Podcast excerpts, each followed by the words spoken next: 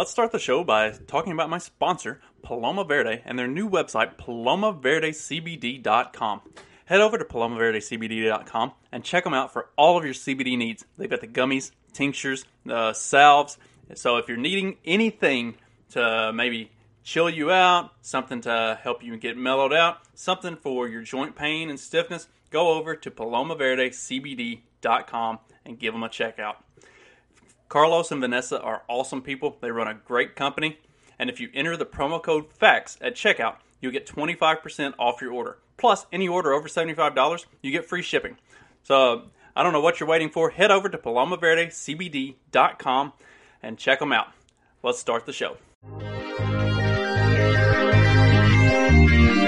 This episode will be completely taken out of context.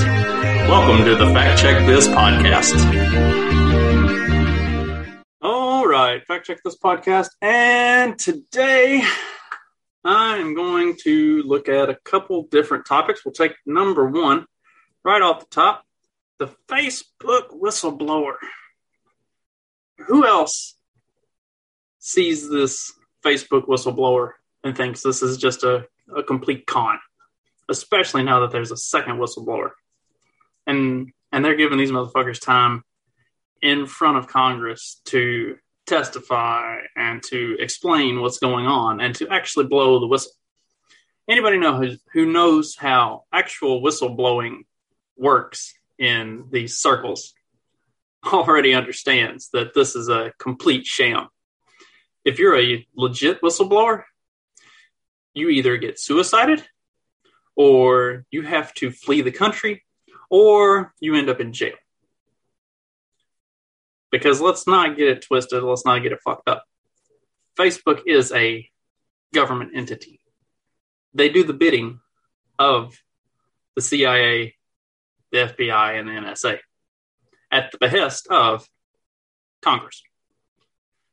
So, and what was really interesting about the whistleblower and everything that she had to say was what it really boils down to was her saying that Facebook is using their algorithms to push the divide and drive people to be angry with each other and to fight and to bicker more.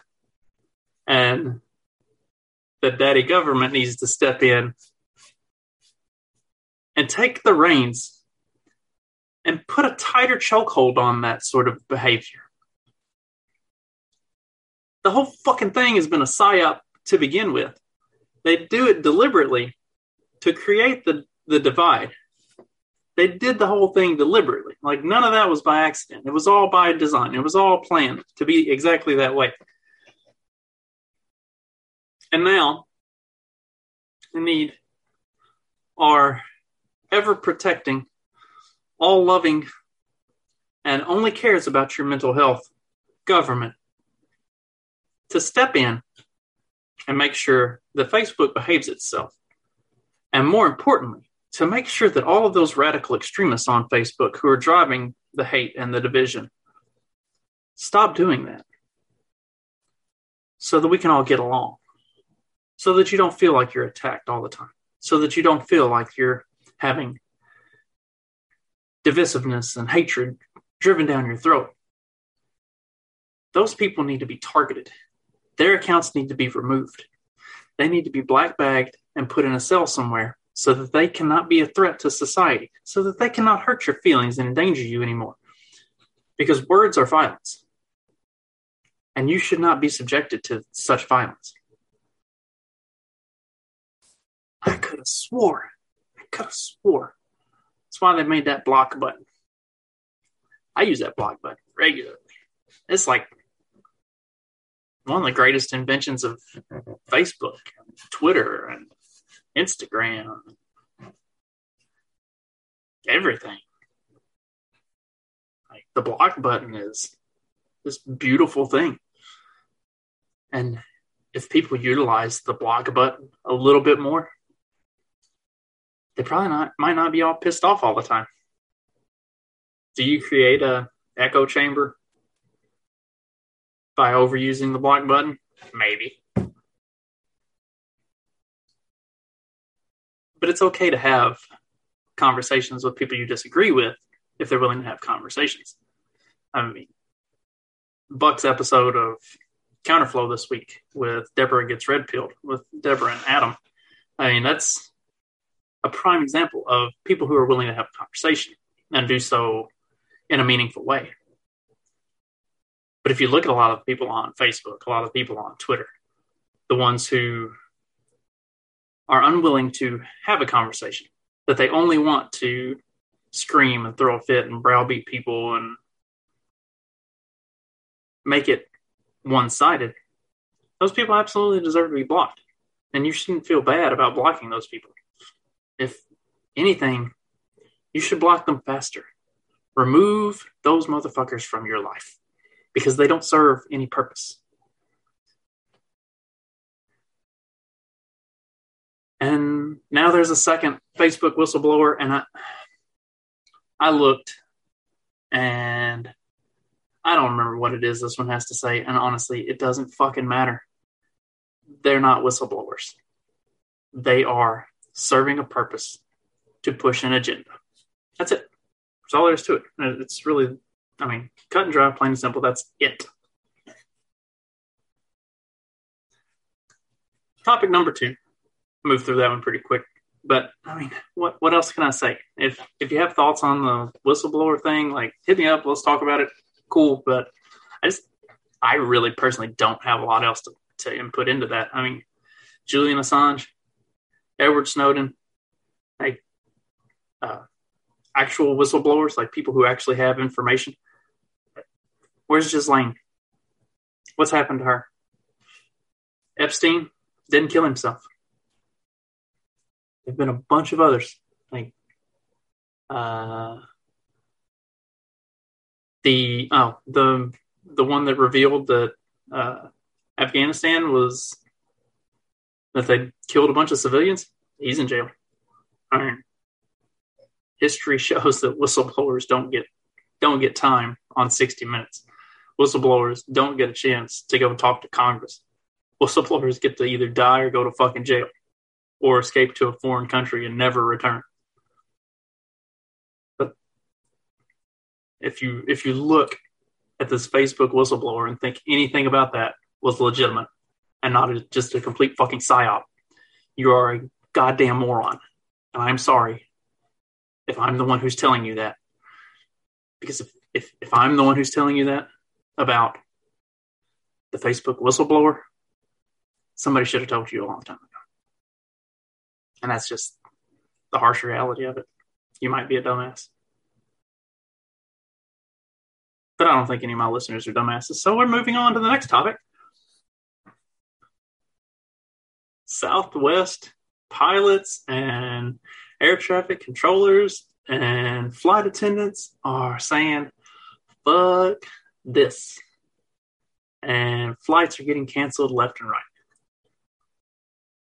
And I've also seen a bunch of libertarian types pissed off because their flights got canceled. And I get it.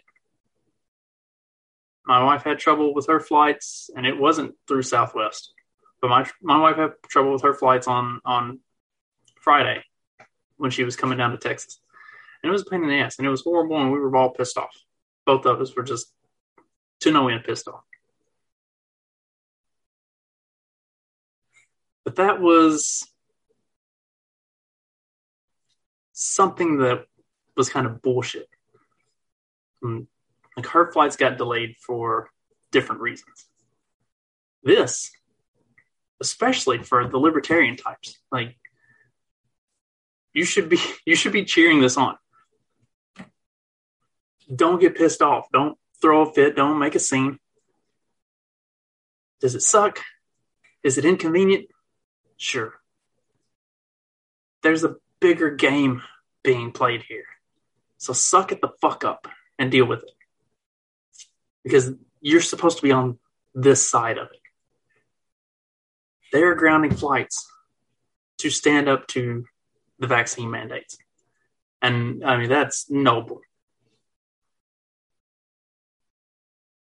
I applaud them. And so a topic that I want to address, I made a post, tweeted something. I said, if you want to see them, do you want to see the mandate? The want to see vaccine mandates go away. Truck drivers, just park. Keep shutting down public transportation, because at this point, there were also Amtrak schedules that were getting screwed up because they didn't have workers to run the trains and run the stations. Utility workers, water, sewer, electric, walk out. Just quit. I said, show them what infrastructure really is and just how fucked they are without it. Stop delivering shit. Stop providing all the basic modern day comforts. And watch how fast they turn and change directions. And I got a little pushback from my Lions of Liberty guys. And I expected the pushback. It didn't surprise me. And I think I had a good rebuttal to it. The one in particular was Mark, and I don't know if Mark listens to this or not. I don't expect anybody that I work for to actually listen to my episodes, but I do them for my own amusement, not for listenership. So Mark said, I don't think this goes the way you think it does, as much as I appreciate the moxie. And so my response was, what way does it go, if that's the case? Instead of them taking a step back from the mandates, they ramp up, they mandate harder, they attempt to replace everyone who's refusing to play along with military personnel, go full totalitarianism. And his response to that was, I think that's the most likely scenario. Do not comply. We'll become a terrorist hashtag, and you use it at your own risk. See, this is the interesting thing about that. John Odermatt had a similar sentiment for this post, that they'll use this, if this happens, they'll use that to blame the unvaccinated for shortages and push a propaganda narrative against people who aren't vaccinated and against the entire industry that's shutting all this stuff down. And he also pointed out that by taking this course of action, it would lead to more pain. And who's going to be shouldering that pain? And I don't disagree with any of what they said. They're 100% right. I mean, in all likelihood, they're right. Like if I was putting odds on it, I would say there's about a 15 to 20% chance that if all of those things happen, the government would actually turn tail and end the mandates and let things go back to normal. And probably a 80 to 85% chance that they would go in the complete opposite direction, lock everybody out of their jobs and send in the National Guard and troops to take care of all this stuff, which would create another pushback within the military. But let's, cross that bridge when you come to it, I suppose. But yeah, I get it. That's, anybody who's a student of dystopian future fiction already knows that that's the way it always goes. It's the way it will always go. Right? None of this comes easy. None of this comes without a fight. Like we've crossed that Rubicon. We're past that point. There's not a peaceful solution to this. It's going to be hard. And it's going to be painful. And it's going to be ugly. And it's not going to be pleasant for 99% of the population. And I was raised by an old conspiracy theorist cook. And I was raised on a farm. I know how to do a lot of the things that Most people don't. I know how to build stuff. I know how to make things. I know how to grow things. I know how to raise animals.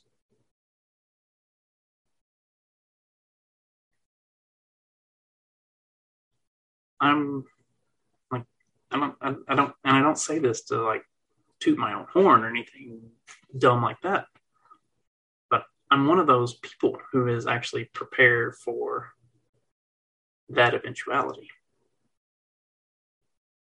And I'm not scared of it. Kind of been waiting for it most of my life. I have, since I've had children, I have said consistently that if it's going to come to violence, I want it to come, and this is a quote from somebody, and I can't remember who it was. If it's going to come to violence, I want it to come in my time, where I can fight, where I can be the one who puts his life on the line so that my children can live with peace after it's over. And I believe that wholeheartedly. And they're all right. It's not going to be easy. It's not going to be pleasant. It's going to be bad. The government's going to go as far as they can go until they leave the general population with no choice but to be violent. And then they'll be even more violent back, because that's what they do. That's how they respond. That's their solution.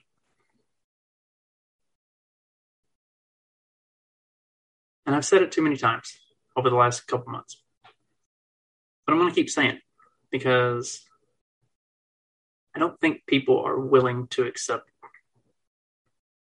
just how true it is. Shit's going to get bad. And you need to start preparing yourself for that. You need to learn how to do stuff for yourself. You need to not be reliant on the grocery store down the road. You need to not be reliant on your job. You need to not be reliant on other people. You need to be able to grow things. And if you are relying on other people, they should be your neighbors, people that you can actually rely on, people that you can trust, people that you commune with, that provide something that you need, and you provide something that they need. So, get ready.